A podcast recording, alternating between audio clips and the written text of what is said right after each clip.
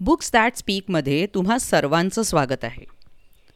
तुम्ही घरी किंवा शाळेतही रांगोळ्या पाहिल्या असतील पण तुम्ही आकाशातली रांगोळी कधी पाहिली आहे सुशीलाने सुशिलाने हे कसं केलं ते तुम्हाला या गोष्टीतून समजेल.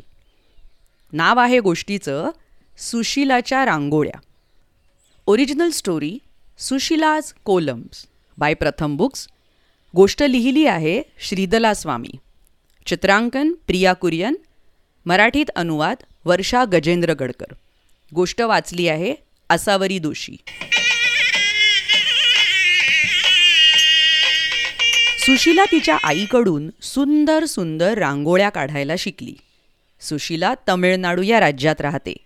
तिथे रांगोळीला कोलम म्हणतात बरं का?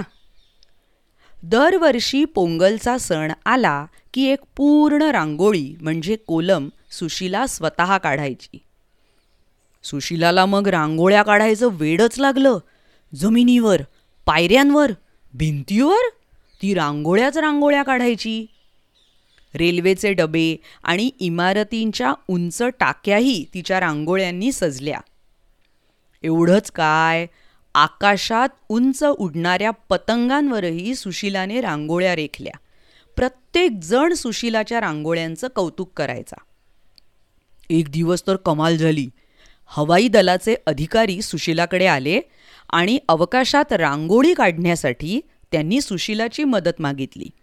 विमानं कशी खाली न्यायची कशी वळवायची आणि कुठून वर झेपावायचं हे सुशिलाने वैमानिकांना समजावून सांगितलं. आणि मग काही मिनिटातच आकाशात एक भव्य सुंदर आणि रंगीबेरंगी रांगोळी रेखली गेली. त्या शहरातल्या प्रत्येकाला ही रांगोळी पाहता आली. त्या रात्री सुशीला तिच्या घराच्या गच्चीवर उभी राहून आकाशाकडे बघत होती. आभाळातल्या चांदण्या तिच्याचकडे बघून चमचमत होत्या. सुशीला तिची पुढची रांगोळी कुठे काढेल?